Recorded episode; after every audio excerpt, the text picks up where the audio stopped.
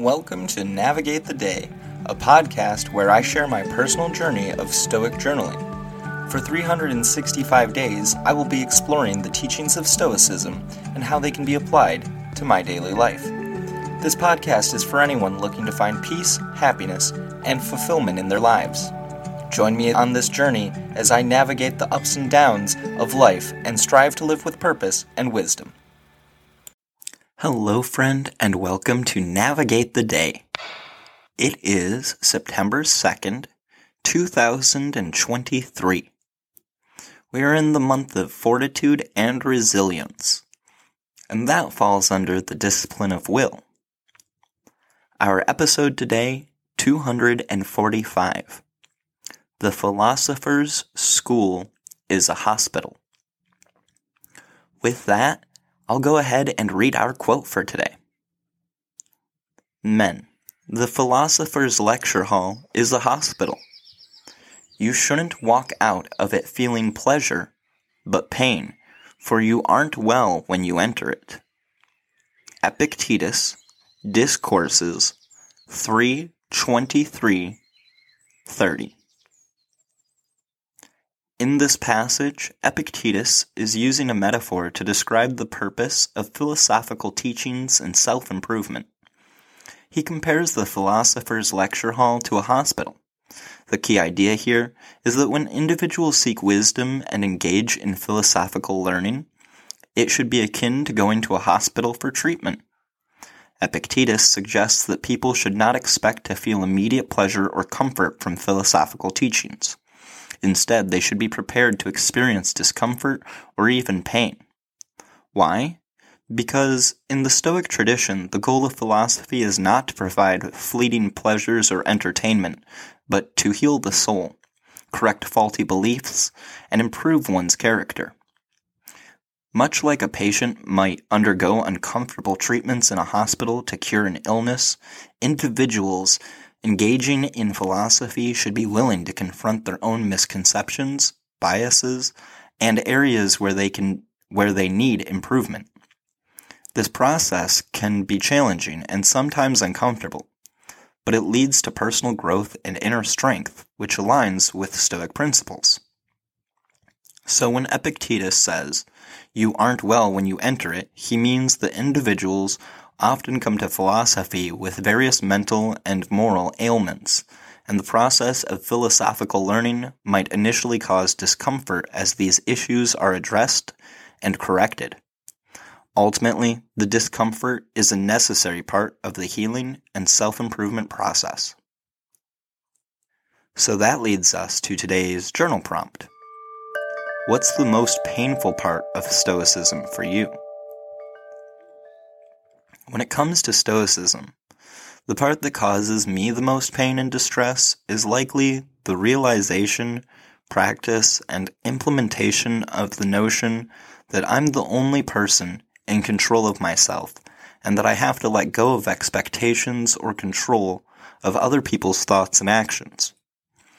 Wanting control while rejecting the idea that I have control of my own life and desti- destiny is ridiculous. Yet that seems to be how I've handled this situation thus far. Letting go of judgments and my tendency to be critical of people, including myself, has been very difficult for me.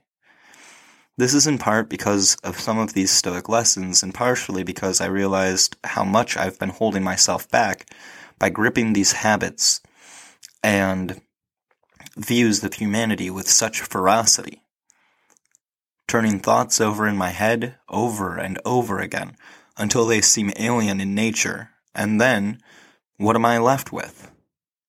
Less answers and more questions than I began with.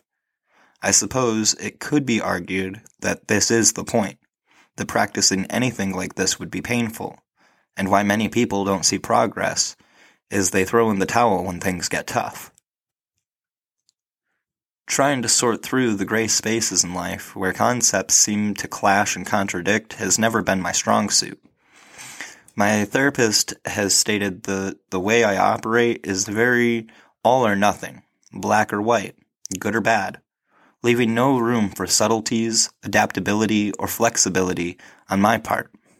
which really, when I think about it, is damaging me the most in the long run. Not being able to see the nuances in situations has hindered my personal growth and relationships. It has caused me to make rigid judgments and jump to conclusions without fully understand the, understanding the complexities of a given situation. Over time, this has isolated me from others and prevented me from truly experiencing the richness and depth of life. Now I realize that embracing shades of gray and cultivating adaptability will open the open doors to new possibilities and lead to a more fulfilling existence. If I truly commit to and allow myself to see the beauty in the middle. Balance truly is the thing I struggle with the most. This in general. Not just within the Stoic practice, but all domains in life.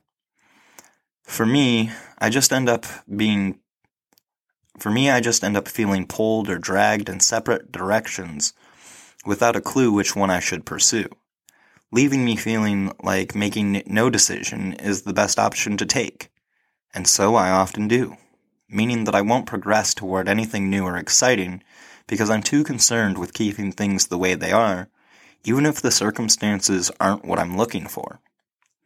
This fear of making the wrong decision and the subsequent inertia it creates is a common struggle for many individuals. However, it is important to remember that growth and progress often require taking risks and stepping out of our comfort zones. By embracing the Stoic practice of accepting and adapting to change, I can overcome this fear and pursue new opportunities that align with, with my goals and aspirations. It is essential to remind ourselves that staying stagnant may provide temporary comfort, but it hinders us from experiencing the fulfillment and personal development that comes from embracing change. Adapting to change is still something I personally struggle with. When I'm the one making the choice and the result is negative in my eyes, I start beating myself up for the mistake. Conversely, when the transition is brought on by an external force, I curse and shout that the world must be out to get me. Change is inevitable, and I fight it so often that it really does cause issues. The world obviously isn't out get to get me. It doesn't play favorites. My perspectives and decisions are what matter most. So it stands to reason that I do my best to align my thoughts and actions towards growth in my rational thinking and reasoned choice. So on that note, I'm going to wrap things up for today so I can continue doing what's essential to me. I'm eager to learn more about myself and develop these new or unused skills. I hope that I get more opportunities to show my gratitude and appreciation to those I love, and I need to remain patient as I go about things, remembering that everything in life takes time. I enjoy journaling as it helps me to reflect daily, and everyone should try it out for a little while at least. I feel good about getting these thoughts out, even when it is difficult or feels unhelpful. So thank you for taking the time to listen to me ramble. Stay safe, and until next time, I wish you the best and know you can handle the worst. Peace and love, friend.